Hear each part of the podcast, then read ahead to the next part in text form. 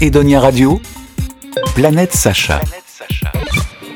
Bonjour à toutes, bonjour à tous, ici Sacha sur Edonia Radio pour votre rendez-vous avec la pop culture, la culture du divertissement d'un certain divertissement. Nouvelle chronique dans laquelle je vais vous parler de manga en vous livrant mon top 3 des mangas à lire ou avoir lu absolument. Mais avant d'aller plus loin, qu'est-ce que le manga ? Le manga est une bande dessinée d'origine japonaise dont le premier date de 1902. À savoir que ce pan du pays de la culture au soleil levant a des codes qui lui sont propres. La première chose à savoir, c'est que le manga se lit, contrairement à une bande dessinée occidentale, de droite à gauche. Majoritairement, le manga est illustré en noir et blanc. J'avoue avoir eu un peu de mal lors de mes premières lectures, mais au fil du temps, je me suis mis à apprécier ce parti pris. Je reconnais aujourd'hui que le noir et blanc permet une appropriation plus grande de l'œuvre. En effet, un même personnage ne se verra pas habillé de la même façon d'un lecteur à l'autre. Enfin, dernier point et pas des moindres, le manga se décline en 3 lignes éditoriales bien distinctes qui sont le shonen, le shoujo et le seinen. Ces distinctions se font en fonction du public et de l'âge à qui il s'adresse en général, bien qu'il puisse être pratiquement lu par tous. Le shonen, habituellement adressé à un public masculin, dont l'âge est compris entre 8 et 18 ans, l'histoire racontée est celle d'un héros adolescent qui devra faire face à de nombreux dangers pour sauver sa famille, ses amis et aussi souvent l'humanité tout entière.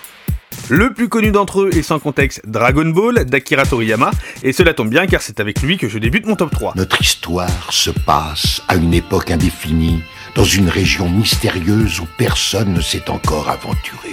Au fin fond de la montagne, à des kilomètres et des kilomètres de la ville, vit un jeune garçon, seul, isolé, avec la nature pour seule compagne.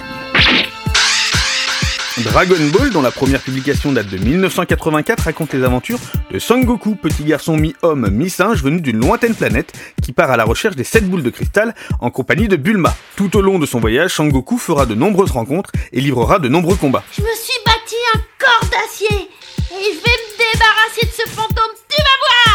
Les suites de ces aventures sont racontées dans Dragon Ball Z, le manga a bien évidemment été adapté en animé, mais aussi en plusieurs longs métrages. Le doublage du jeune héros est assuré par Madame Brigitte Lecordier, avec qui j'ai eu le plaisir d'échanger et dont vous pouvez retrouver l'interview sur Edonia Radio. Sors de là tout de suite ou je vais m'énerver, dépêche-toi! Le shoujo, que l'on pourrait traduire par fille en français, s'adresse principalement à un public féminin. Y a pas à dire, ça sent vraiment le renfermer ici. Allez, on va ouvrir grand. Je n'arrive pas à croire que je peux rester là. C'est fou, je me sens si heureuse que ça m'angoisse. D'accord. Fruits Basket de Natsuki Takaya est pour moi l'un des plus connus.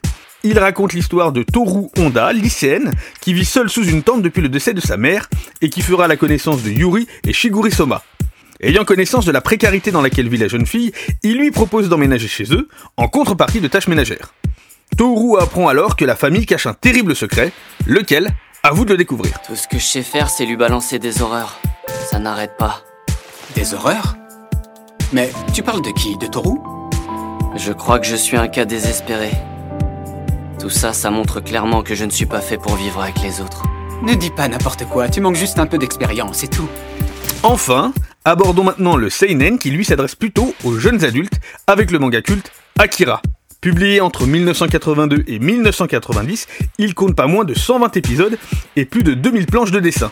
Il s'agit d'un manga de science-fiction créé par Katsuhiro Otomo. L'histoire se déroule dans un futur post-apocalyptique à Neo-Tokyo où un groupe de jeunes motards se retrouve impliqué dans une conspiration gouvernementale concernant des expériences psychiques et la résurrection d'un être surpuissant appelé Akira. Le protagoniste principal, Kaneda, et son ami Tetsuo sont tous deux impliqués dans un accident qui réveille les pouvoirs psychiques de ce dernier, le conduisant à être capturé par le gouvernement et à devenir un sujet d'expérimentation. Je n'en dirai pas plus, laissant ainsi le plaisir à celles et ceux qui ne le connaissaient pas de les découvrir. Double rotor céramique, 2 roues motrices, putain, cet engin a même l'ABS et un système électronique. Cette moto a été conçue pour moi, c'est trop pour un morveux comme toi. Cette moto te concasserait comme une vulgaire olive, mon vieux. Je pourrais la conduire. Ne me fais pas rire. Va d'abord apprendre sur un tricycle. Mais bien qu'il s'agisse d'un top 3, je tenais absolument à vous parler de mon coup de cœur, The Promise Neverland. Écrit par Kaiu Shirai et dessiné par Posuka Demizu, ce manga est composé de 20 tomes et il s'agit d'un shonen. Il nous raconte l'histoire d'Emma et de ses frères et sœurs orphelins. Tous vont tenter d'échapper d'un orphelinat qui se révèle être une ferme dans laquelle les enfants y sont élevés comme du bétail afin d'être dévorés par d'horribles monstres. Cette histoire est tout simplement ahurissante, véritable ascenseur émotionnel, elle m'a fait passer du rire aux larmes et c'est avec passion que je vous invite à la découvrir. Y a personne. Tu crois qu'elle va le trouver si je le pose là? Oui, sûrement. Qui va là? Hé, hey, j'ai entendu un bruit. T'as dû rêver. Aujourd'hui, le manga se développe aussi de manière numérique grâce à de nombreuses applications vous permettant de lire sur smartphone et tablette, la plus connue d'entre elles étant Webtoon.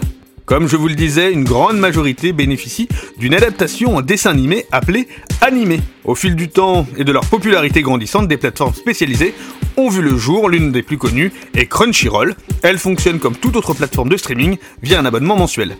Voilà, ainsi s'achève mon top 3 de mangas à lire ou avoir lu absolument. Encore une fois, il est très subjectif car c'est le mien. Et vous, dites-moi, quel est votre top 3 ? Voilà, c'est tout pour aujourd'hui et n'oubliez pas que le plus important reste à découvrir, s'amuser et surtout le partager. Salut ! Retrouvez cette séquence sur toutes vos plateformes de podcast. Edonia Radio, tout en podcast. Edonia Radio.